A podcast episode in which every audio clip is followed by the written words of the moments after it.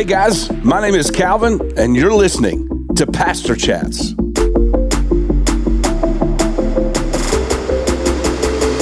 Let's go.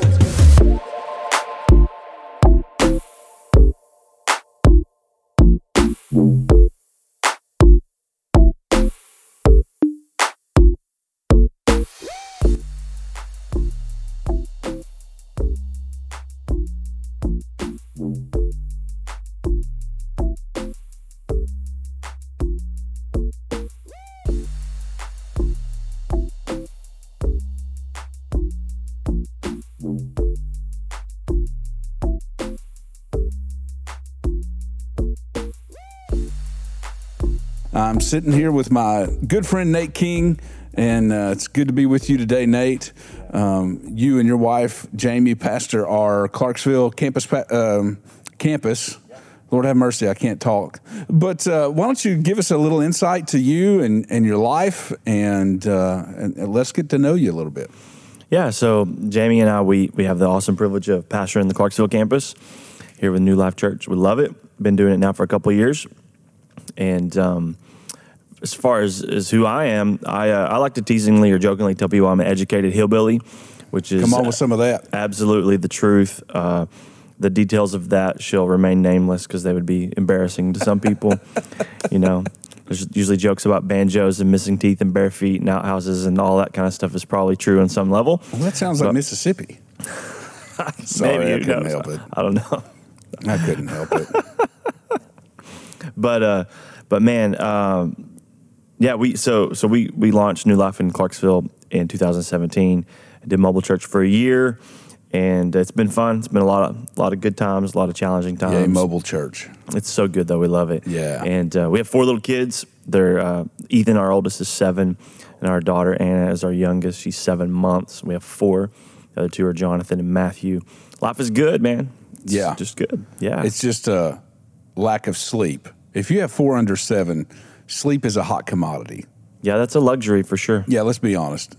I mean, uh, you know, I always tell uh, families when they they get pregnant that you know when they're getting up and down all the time to go to the when the girls are getting up and down to go to the bathroom all the time before the baby gets here. um, That's just God prepping you to never sleep again. yeah, or you know, even if you do sleep, uh, nine times out of ten, you wake up with like a toe in your nostril, or a child like sleeping awkwardly on top of your head. You know, or uh, I was a wrestling guy when I was a kid, so you know, I get like the frog splash, or somebody stomps on my throat, or you know, daddy, and boom. It's a DDT. Yeah. That's hilarious. Yeah. Uh, you know, there's a lot of nights when they're little like that that you end up forming an H. You and your wife are the, the vertical, and your child is horizontal, laid completely across you, and you're on the very edge of the bed, just hoping you don't fall off. Yeah, two weeks ago we had a storm come through, and no kidding, Jamie had the presence of mind somehow to take a picture of this. But every child was in our bed except for Ethan, the oldest, and we both. Uh, it was just it's hilarious. That's Yeah. awesome. That's genius. Yeah, kids, you got to love them. Uh, you have to. Uh, God I think it's a requirement. I think it is. I think he wants us to love our kids. Uh, but um, so uh, tell us a little bit about what you do. You're not only a campus pastor, Mm-hmm. you're also a professor. Yeah, I'm adjunct professor of uh, communications at Arkansas Tech University. Okay. Which is both mine and my wife's alma mater. Okay. We love it. Love the university, and we feel as called to be there in the classroom as we do, you know, as a as a pastor at a Absolutely. church. So I love that. I, and and really, that's what I want to hit on today. Something I want to key off of what you just said of how you feel called uh, to be a professor as much as you do a pastor. yeah, And I, I think uh, that unfortunately in our society and even in the church, there's this uh, misunderstanding of a quote unquote uh, laity clergy divide where um, we show up, we give the money, we uh, sit and put up with your bad jokes every week, and you go do all the ministry yeah, and then our life is compartmentalized to Sunday and then every other day of the week, right? right. Yeah, yeah. and and so, but I- I know as us as pastors, we're continually trying to encourage our people that we've all been given the, the ministry of reconciliation, that uh, we've all been called to ministry. If, if you're a disciple of Christ, he said, go and make disciples. Yeah. And, and so, uh, so what I want to talk to you today uh, about is how we can maybe encourage. So maybe there's some pastors listening who um, could sort of use some input from you to be able to help encourage their people to be ministers always and minister uh, in whatever sphere of life that they're in uh, with whatever influence they have to reach whomever they can with the gospel Yeah. And uh, and then there's there's probably people listening too who are not pastors, and so they need that encouragement to know that um, God doesn't only partner with people who have pastor next to their name, Uh, For that, sure. that He co-labors with all of us to see His kingdom come on earth as it is in heaven, Mm-hmm. and uh, that it, that it's it's up to all of us and we could get into a theological discussion about Ephesians chapter 4, obviously, and the fivefold ministries being, being given to uh, equip the saints for the work of the ministry, not Yeah. to do all the ministry. Right. I think it's important. Uh, and- but, uh, but I really want, uh, today, I want us to talk about how we can encourage people to fulfill their God given mission and fulfill their calling right where they are. Yeah. Yeah. I, you know, uh, oh man, I, I love this topic. There's so much I could, I could start just blah on you Yeah. today. but um, I, for me, this is something that's really important to me. And I think, I think what I've seen, um, and maybe I'm so close to this because I've lived it too. Like, I, man, when I got to college, I grew up in the church, all this kind of stuff. Right. And I hit the reset button on my faith really early on. And I only kept two things. I kept the fact that I believe Jesus was the way to God, and I believe that the Bible is His word for us, His instruction to us, and I love both. That's all I kept at that time, and sort of rebuilt my life and my faith from that point when I was uh, 17 years old. And uh, I did that alongside my best friend. We lived together in the dorm. And when we started off, it was him and I having discussions at night before we'd go to bed about a verse or two. And along the way, because our door was always open there in the wing of our hall, guys would start coming and showing up. And started with the two of us, and then there were six of us, and then there were 16. And pretty soon there was like 35 guys in there every week. Wow. And yeah. Isn't that awesome? It was amazing. Then there was That's amazing. yeah, and there, there was a lot of uh, really bad music because we'd play guitar and pass the guitar around, and you know people would play whatever they knew how to play, which was interesting. Um, and then we would probably share a lot of really heretical ideas in, in, in those chats too. What does but- that mean to you? exactly. but but along the way, what we did is we we discovered who we believed God wanted us to be.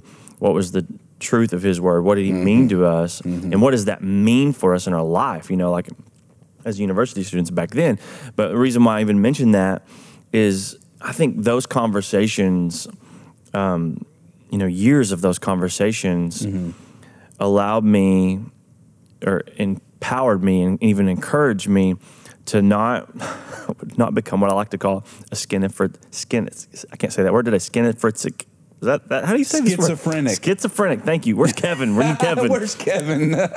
yeah uh, not we not to be a, a believer that compartmentalizes compartmentalizes their life to the point where Yeah. they're like weird. And, and and here's what I've noticed about this. This is why this this is why this is an important topic to me because for years I heard pastors youth pastors and, and I've probably said it to college students back when I did college ministry stuff in the day like put God first in your life put God first in your life put God and it's so true like we want God to be first in our life but if we're not careful, the angle we take with that and the way we push people toward that, the way we communicate it is we want God to be first in your life, the top of this like pyramid scheme, and then everything else falls into falls Yeah. into line. And that's Yeah. not you know, it's not it's not a roster, it's not a starting lineup for how you're gonna, you know, win your life. It's right. Um, God doesn't want to just be first in your life. He wants to be the first part of every part of your life. Mm-hmm. And um, that means if you if we get that right first, I think that's so important. We have to get that right 100%. first Absolutely. because then we can't show up and oh I'm gonna do my church thing the first day of the week. Yeah. Now I can go do the rest the the stuff in my life. Yep. You know that's Yeah. why people don't take him into their everyday world. I think and don't don't live uh, to the fullness of what God wants them to live Mm-hmm. in their everyday world because they they live as these sort of compartmentalized people. So much, And- so much. I, I think um, it's uh, we do that with uh, everything. I think we, I think we try to compartmentalize it because number one, we're probably stretched too thin. Yeah. We're probably overcommitted Yep. uh, to things and undercommitted to God and our relationship with Him.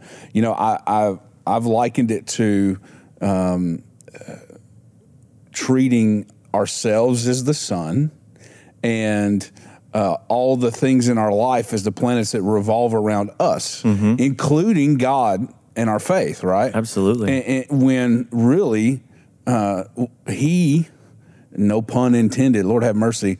You know, the Son, Yeah. right? Uh, Jesus is meant to be the very center of everything that we are. And from him, everything should flow. He shouldn't be a compartment of our life. He should be the central fuel that really ties everything into our life and that we don't compartmentalize it. So, uh, so what are some things that you would give someone who's maybe doesn't have a pastor or ministry title next to their name, but they know that that they can take hold of God's promise uh, uh, to give them that ministry of reconciliation in their workplace?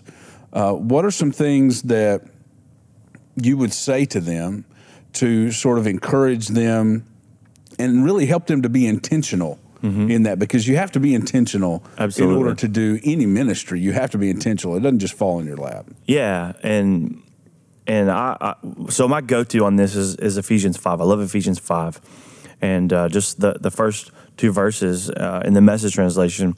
It says, "Watch what God does, and then you do it, like children who learn proper behavior from their parents."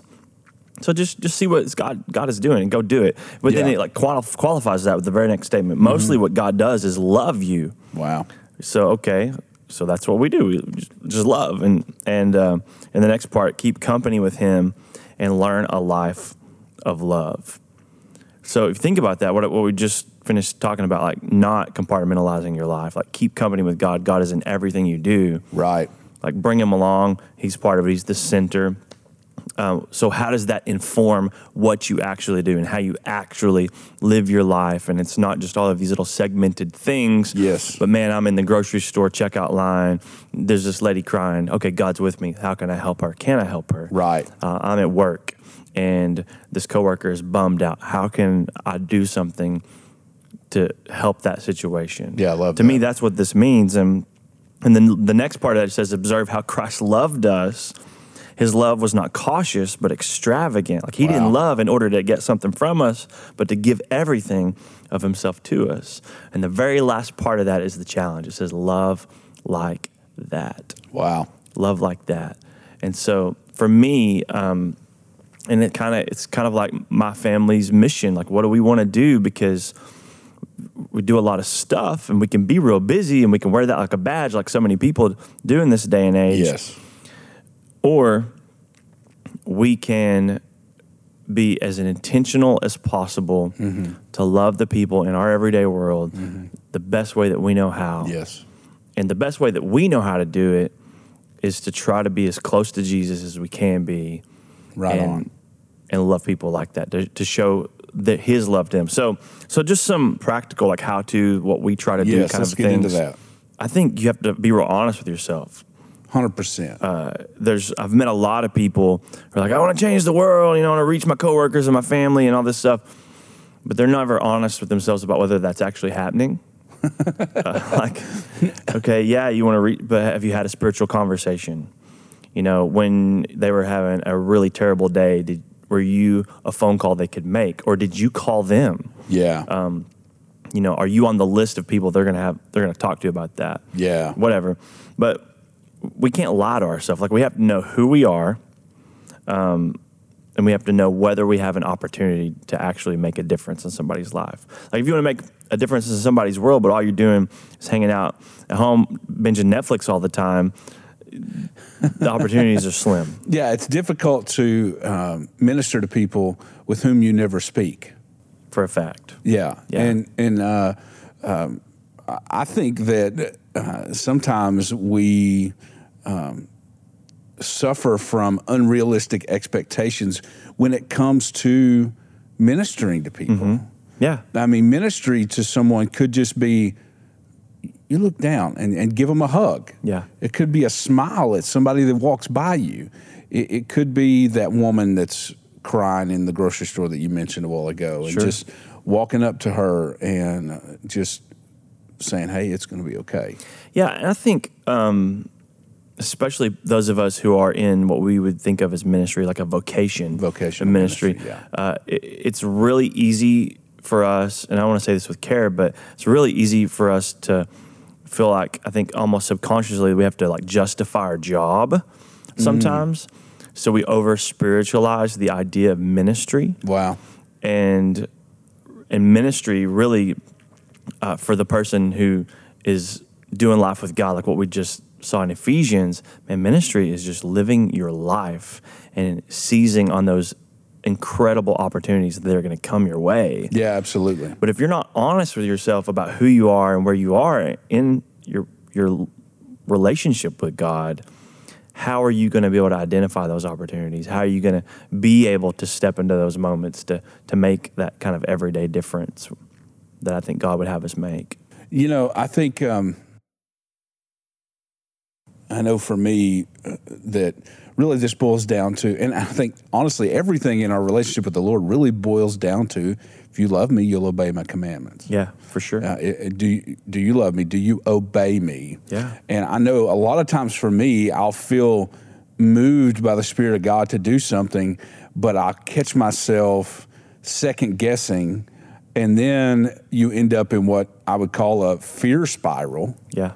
of talking yourself out of that. So what what do you what do you think? How should people approach fear in that? Because let's be honest, we don't live in a society that's necessarily gospel friendly, uh, For sure. and they may be met with uh, someone who's not so excited that they tried to tell them about Jesus.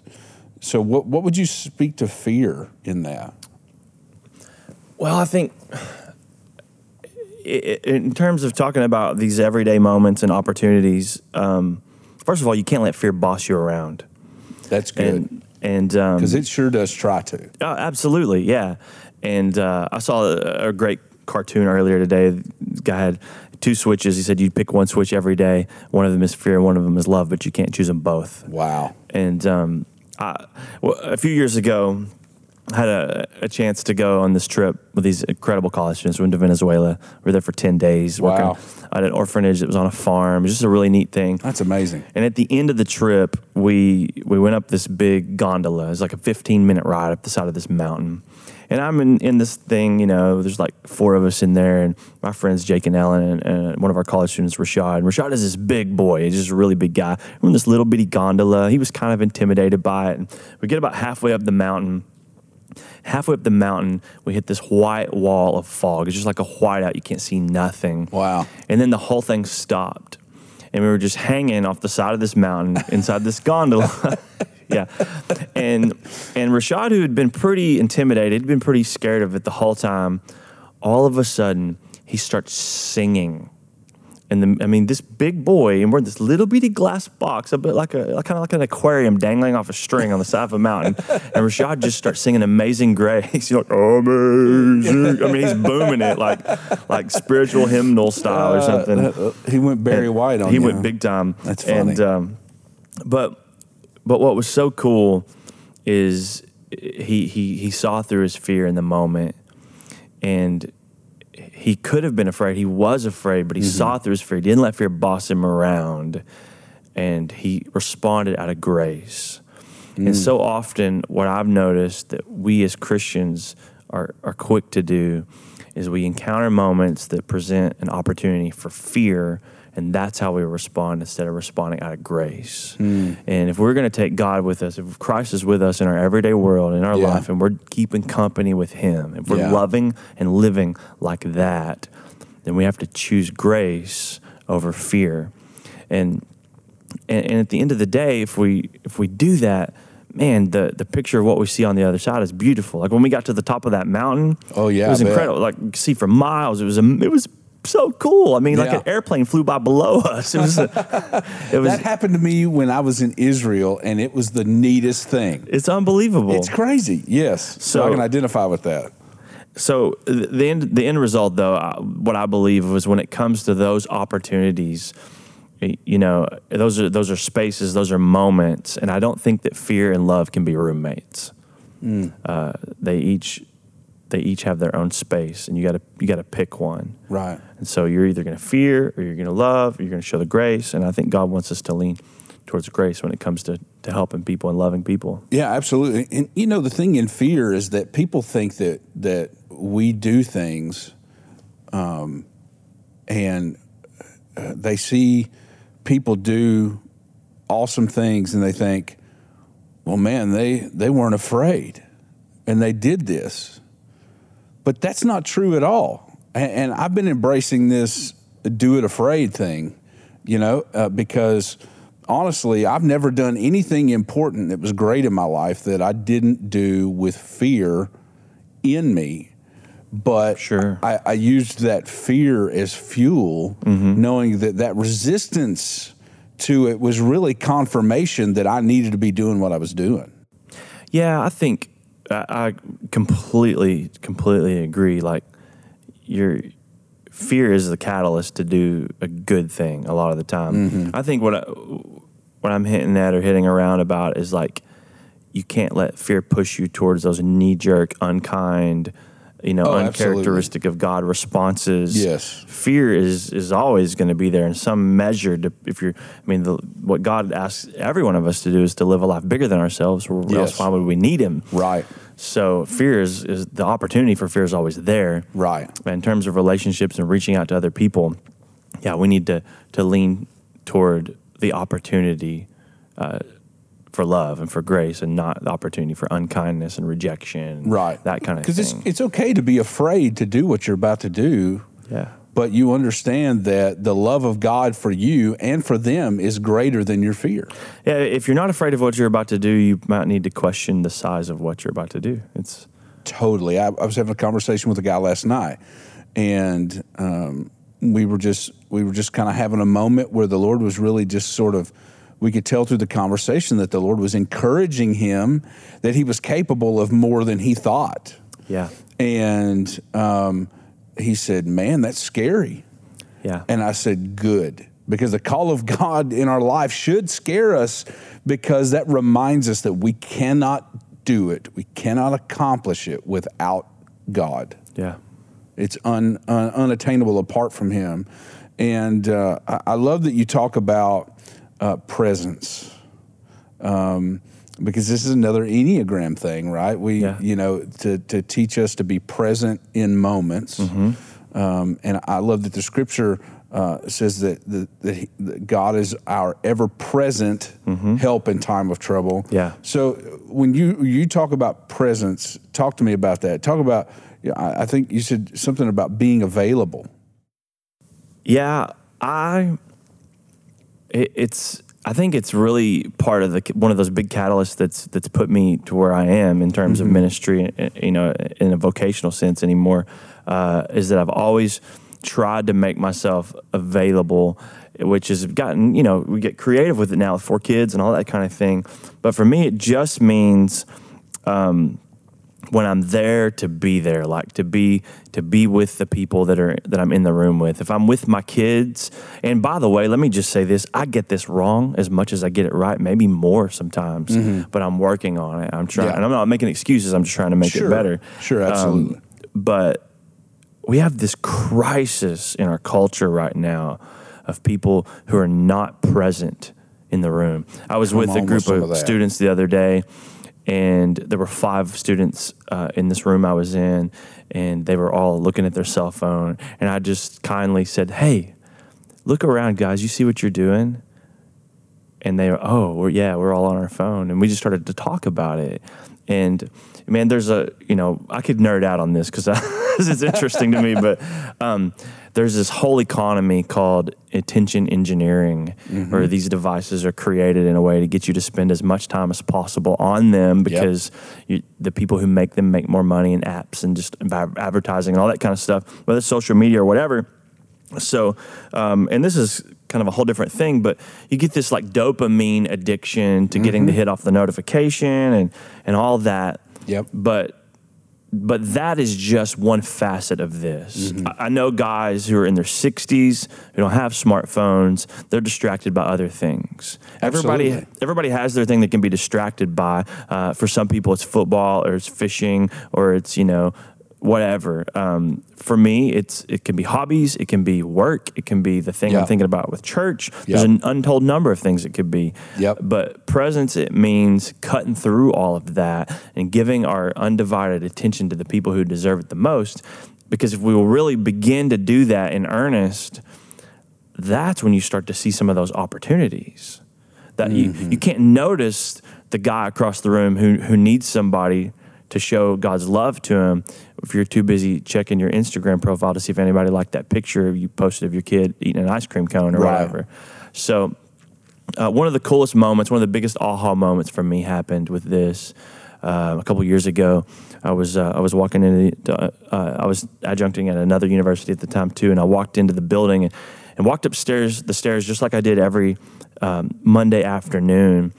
And this big guy was standing at the top of the stairs. This big muscle bound kid was on the wrestling team, and he said, "Hey," and, and I always I just ask my students to call me Nate. He said, "Mr. Nate, can I talk to you?" And of course, man. So we go to the the side of this room and Yeah. and um, he tells me what's going on with his life and how his grandpa's dying, Wow. and um, and he just wanted to talk to somebody, and you know, and I was there as his teacher, not as pastor, but Right. but really for me, there's not much of a distinction. It's just me, Yeah, it's just who I want to be.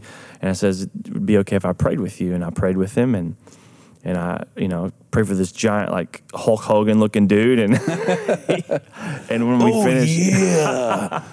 when I when I finish, he looks up and he's got big these big tears running down his cheeks, Wow. and he says, "Mr. Nate, would it be okay if I hugged you?" yeah, man, it'd be okay if you hugged me. And he picks me up and break broke every bone in my back, and now that's why I go to a chiropractor once a month. But- That's hilarious. I love that story, man. I, I love that. And I love what you said. Um, there was no distinction of you being teacher Nate or pastor Nate. You're just Nate. hopefully, And yeah. well, and it goes back to not compartmentalizing your life. I think it's so, so important. Yeah. In that moment, you you were just another human, empowered by the Spirit of God, and that's why He could even come to you yeah, because you were present there Yeah. to just be you and let, allow the Lord to work through you. Yeah, and if I'm being really honest, which you know I didn't really try to be, uh, the, it, those moments to me can be so special because in the church environment, I expect that. I expect and I want that, and, I, and I value it. I treasure it. I love it, or we wouldn't do it. But Absolutely. but I know that somebody on, on a Sunday is going to want prayer for something. I know somebody's going to text me in the middle of the week that need prayer for something going on in their life, and I love that. It's important to us. It's tre- we treasure Absolutely. it. But that moment where a, a kid comes to me after class and says, "Hey, just found out my dad has cancer. Wow. Will you pray for me?" wow. and um, like those those moments are amazing. Uh, uh, ha- something similar happened not long ago. My son and I were walking around our neighborhood, and one of our neighbors' houses had caught on fire. Uh, Oh a- a- few weeks earlier. Wow. And he just happened to be out there, and, and Ethan and I just stopped to chat with him, and I just I just asked him, man, it'd be okay if I prayed with you. And I love that because it's just who, just who we want to be, the kind of people we want to try to be. And Yeah. then there, my son is my oldest son, and he gets to be a part of it. And Yes. we're trying to to teach him the same thing. But Yeah, man, that and you know what you just said too is so important that uh, our kids see what we do way more than hear what we say. yeah, it's caught, not taught. Yeah, absolutely. And I love that you were intentional about that in front of him. Yeah, you know, and, and, and with him being there with you, that you modeled for him what it meant to be fully submitted to Christ and present in a moment where the Lord can speak to you to to extend grace to your neighbor. Yeah. That's a that's a big thing for our family. I mean, our last name is King, Yeah. and so you know, jokingly, my whole life we've made jokes about royalty and stuff like that. Mm-hmm. But now that I'm a parent, um, and we love stories and all this stuff, so we talk about kings a lot in our house. And Mm-hmm. I ask my boys all the time, "Hey, what's our name?" You know, and they'll say King, and I, and and what we try to point them at is you look at every story that has a king in it. A king either hurts or a king helps. What kind of king do you want to be? Mm-hmm. So we want to be a king that helps. And so we're just trying to model that in our lives, and we want to help people around us. Dude, that's so good.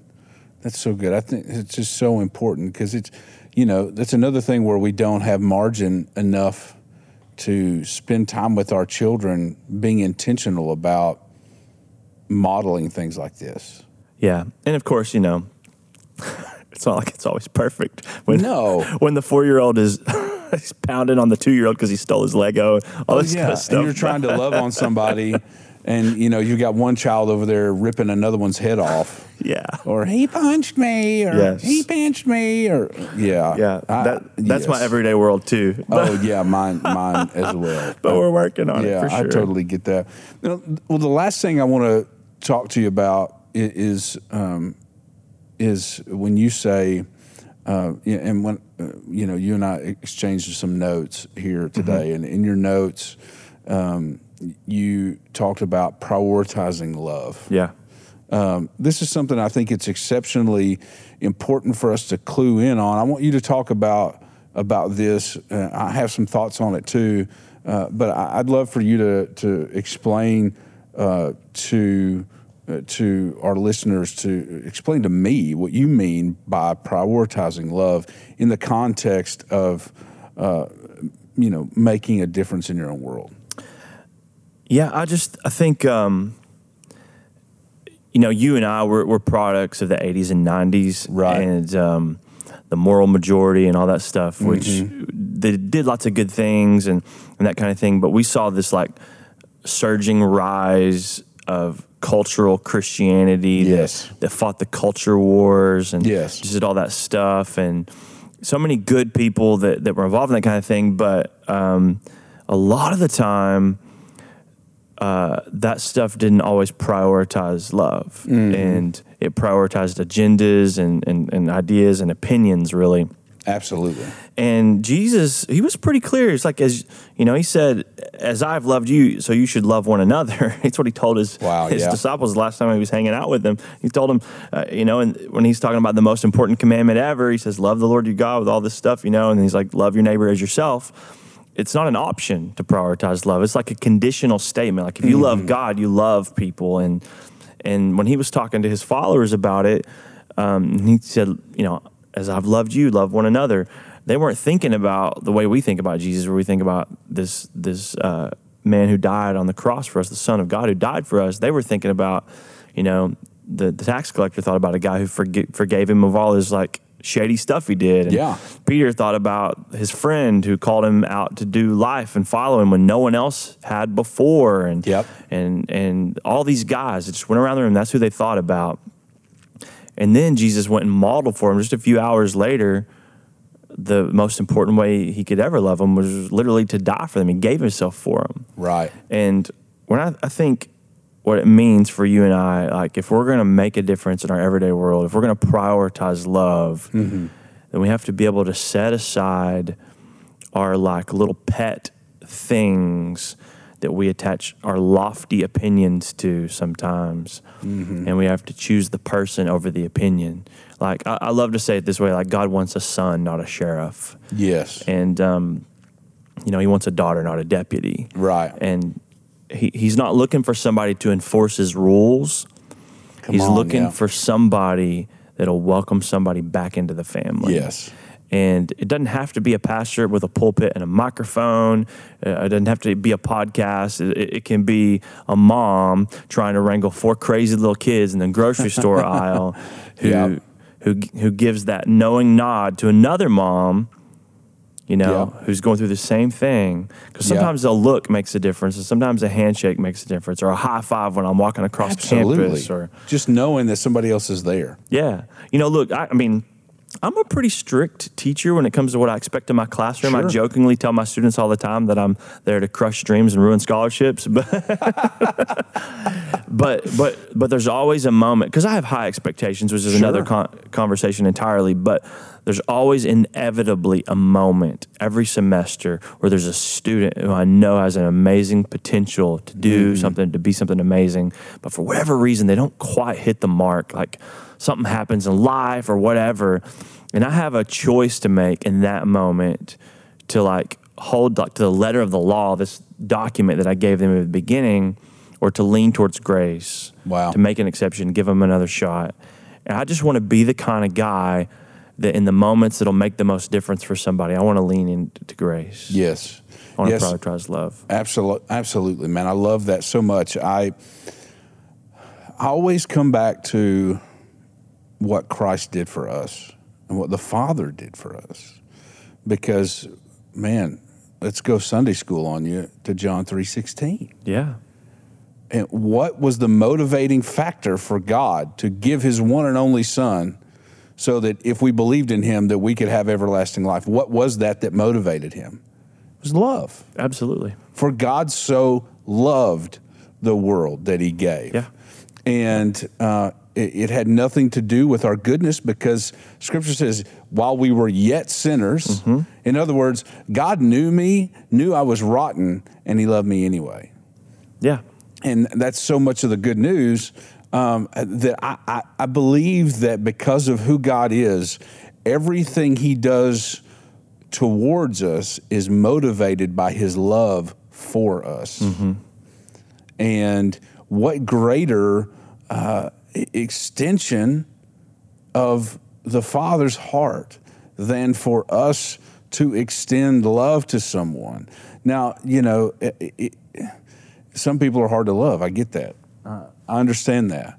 But, um, and, and, you know, somebody may be listening and say, well, you don't know how hard it is. It can't be as hard as sending your one and only son to earth to be crucified, to die by the very people uh, who he was sent here to redeem. Yeah. It can't be that bad. It can't be that difficult. No. No. There's no, no, way. there, maybe God's killing some pride in you, but He's not asking for your firstborn. Yeah. Go ahead. Yeah. I wasn't going to say anything. I'm, you tracking, had- I'm just checking. I'm you had this you. look like you were ready to pounce on it. Um, but It's tempting. Yeah, but but man, man, man, man, what? This is why it's so important that we don't compartmentalize our life Yeah, for sure. because we think about people walking through the church doors and we're excited and ready to see God do something in their life and excited to see them encounter the love of Christ.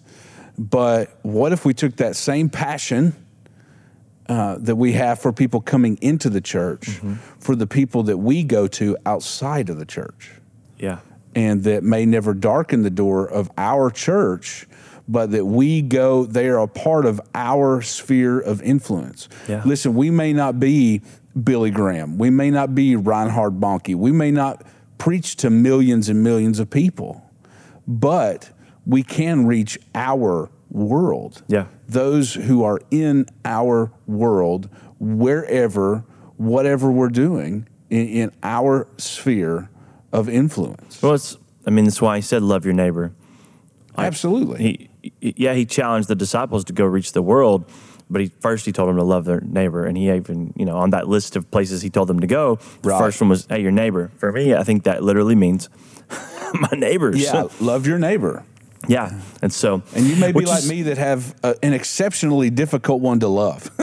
you know, uh, no difficult ones, but there's some weird ones for sure, and. oh, Jesus help us. I could do a whole uh, podcast on my neighbor. but but the idea that idea of prioritizing love that that God does want a son, not a sheriff. It, it means um, it means setting aside all of that rule based religious stuff that tries to make Jesus follow it, and um, and getting out in front of that with God's love in your life in your everyday world, Yeah. and just man, just trying to be who you are and not making it weird, not making it, you know, spooky, like Pastor Rick likes to say, but just just being you out there. And I I love that I get to do that. I think it's Yeah. a, it's a privilege to get to do it. Absolutely. Uh, it's definitely it's the joy of our life. Yeah, absolutely. I also think about because there may be some people with a slightly different, they may be listening to us talk and maybe they really have a strong sense of election. And uh, um, I, I, something that I have thought about with people's lack of intentionality to reach others. Right. Uh, I think that um, a lack of intentionality in loving outside of yourself, uh, speaking the gospel, I think it is a, a, a deviation from intended because I think we we if we're not careful, we may um, overemphasize the sovereignty of God to the point of passivity in our relationship with Him. Yeah, you know what though? I think um, to push back on that just a little bit. Yeah. I think we see the same thing from sort of the other side of that theological Absolutely. bit because we because if you grew up like I did, which was so similar Same to you, way I grew up, yeah, yeah. like we were taught to basically give our our Jesus friendly elevator pitch to every person. Uh, like you, oh, you, if you're going to get dropped into the middle of a mall, man, you better be able to at least talk to Take fourteen tracts with little goth you. kids that don't know anything about the Lord. Basically, be the Jesus annoying door to, door to door salesman. Yeah, you, yeah, you needed to be, you know, like you need to be Kirk Cameron and Billy Graham, but you know, you can do it in thirty seconds. And That is awesome. you need to be Kirk Cameron. Yeah, that's so- that's uh, that's the quote of the day. but so so that's you know that's kind of what we were trained to be, um, and I think it's uh, uh, just. I, mean this with love and with grace. I think it's disingenuine Um, Absolutely, it is. to Yeah, uh, to, I, I, th- I go back to this one moment I had in college with my friend Brad that we lived together for a while. The guy I was telling you about earlier. yeah. There was a night where we were out roaming around campus playing guitars, and we were just silly people having fun. And we would literally like randomly walk past people, and I would be jamming just some little something, and we both just start making up songs, singing to this person as they walked past us. I love that. No idea who they are or whatever. awesome. And and uh, we did that all the time. But one night we were doing it, and we actually wound up at a party that we didn't ever even mean to be at. We were just wandering around, and all these people start coming outside because there's a guy with a guitar and all this Yeah, stuff. the and- guitar, man. yeah, and you know we didn't. there were no tracts. Nobody sang like "How Great Is Our God" or anything like that. There was no. There's no service plan. It's That's just uh, awesome. uh, we didn't do in that moment what we grew up being taught to do, you know, known as like witnessing. It wasn't our, hey, here's our 35 second, like Jesus friendly elevator pitch. Yeah. It was a couple of guys banging out some silly stuff on a guitar, having Mm-hmm. fun. And you know, what wound up happening as a result of that is pretty soon there's like 150 people Wow. standing just standing around and nobody gave a sermon. There wasn't an altar call. And there's you know people listening right now to that that are cringing because they missed an opportunity. And here you're talking about Yeah. opportunities. But um, but that wasn't what the moment was about. And um, what happened though as a result of that was influence that we gained with people who saw that there were some Christian guys who didn't show up at a place and start like tearing their life apart or telling them all the things they shouldn't be doing. We didn't show up like sheriffs on the scene. We just uh-huh. showed up like a couple of guys. We actually didn't even mean to be there, but we did take the opportunity to create relationships. Yeah. In year that was dude, that was 20 years ago. Wow. And and we still have relationships that were born Wow. out of an accidental moment. And I think that so often we witness to God's power, you know, to, to borrow an old school term, we witness to God's power and what He's done in our life through the way that we love the people around us and we prioritize love. Sometimes prioritizing love doesn't necessarily mean being heavy handed with this moment that we're trying to push them towards a decision. Correct. It's uh, it's just Correct. allowing the heaviness of the reality of the love God shares with us Yes. to be shared with them. Yes. So knowing that you're a strong eight I knew you would push back on what I said, which was great, which is what I hoped happened. Uh, a little host trickery there. Uh, no, you have officially been manipulated, Nate. No, um, Not the last time. no, but uh, this is where I wanted to land on this actually. Uh, that whatever your theological bent, you can see, we just gave a couple examples from both sides of where they, uh, it may be a little too dogmatic in a particular method. Yeah. And the only method that we should really be dogmatic about, I would say, and I would ask you, is uh, being sensitive to the Holy Spirit in the moment Yeah. and being present, like you said. Yeah. Understanding that that we may be in a moment where the Lord is choosing to um, show His love to someone through us, and, Yeah. and it doesn't matter if we know if they're elect and I, or not. It doesn't matter if we nail a sales pitch because everybody we meet we're supposed to give uh, uh, the tract this is your life to. You know, it, it it doesn't matter either side of those. And so, but and, and it's funny. Uh, we kind of went some ridiculous ways here through our discussion on purpose b- because we get in our heads so much about it that we Yeah. complicate loving people. Absolutely. And Yeah. really, this whole discussion boils down to that. For God so loved the world, that and He has called us to love those. So Yeah. we talked about Jonah a couple of weeks ago. And Jonah's problem, you read in Jonah chapter four, he was really a racist. Yeah. He, he didn't want Nineveh to be saved. Yeah. He They was, weren't part of he the was covenant. hyper patriotic. Yeah, yeah, you could say that. Wrong. I, I- I- I couldn't help it. I had to. I had to throw that in there. Um, but uh, but yes, yes, he was he was zealous about the covenant and didn't think that because they were not Jews, they didn't deserve to be a part of the covenant. Yeah. and and receive that grace that God extended to. And the question I asked my church was, "Who does God love that you refuse to?" Mm-hmm. and uh, where is God calling you that you refuse to go? Mm.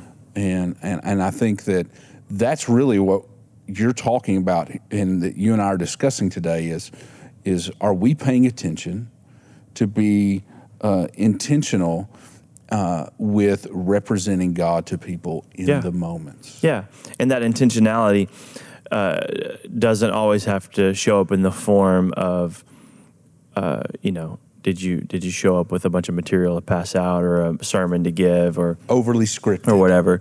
Yeah, and and sometimes you know even talking about like you, you know you, you talked about being led by the Holy Spirit to do it. Well, some people uh, that I've met that use that terminology a lot, they call it the Holy Spirit when really they just had bad Taco Bell. Uh, you, yes, you, yes, that it's that not. didn't sit right. Yeah, you, you. It's it's not always that. Like you don't have to wait for God to do something incredible to direct you on on how to make a difference. I used to Absolutely. Jamie and I we were college pastors for years, and I, inevitable I would have this conversation like, "What am I supposed to do with my life?" and all the time with with kids, and and they were always ready for God to to open a door or to show them a sign or whatever, and. My answer for them year after year was always the same. Like God's not going to carve it in the sidewalk for you with lightning.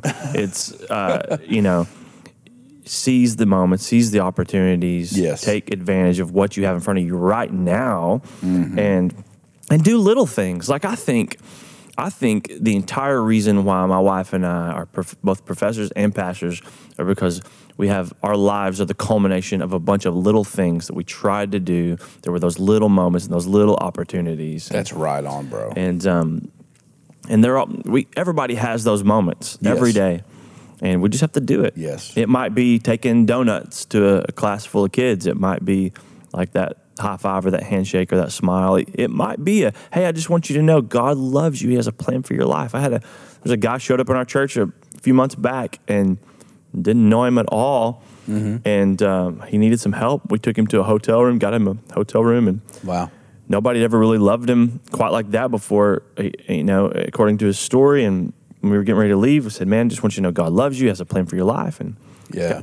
tears going down his eyes. And he was going one way, and a few months later, he shows up again two days ago, this Sunday morning at our Wow. church, going back the other direction, and walks through the doors, and he remembered us, and we remembered his name, and I think that just that moment that where we he saw the look, or I saw the look on his face when I remembered his name Wow. and called him by name. The last time I saw this guy was a year ago. That had to be the Holy Spirit if it was me because I'm, I'm, I'm terrible. I have the extrovert's disease with Well, names. it's just, I, it's not, and I'm not even good with names. It's Yeah. it's that I remembered this guy that we had a chance to help. there was a moment that you remembered, and his name His name meant something. it. Yeah. Absolutely. And so I don't even whether he knows mine or our church or what. I don't care. Right. That's not what it's about. It's about did did I honor the moment? Did I was I a good steward of the opportunity that God gave to me to try to make a difference in this guy's life? Mm-hmm. I think that's what it boils down to. Taking being intentional with those moments and those opportunities. That's so good, bro. That's so good.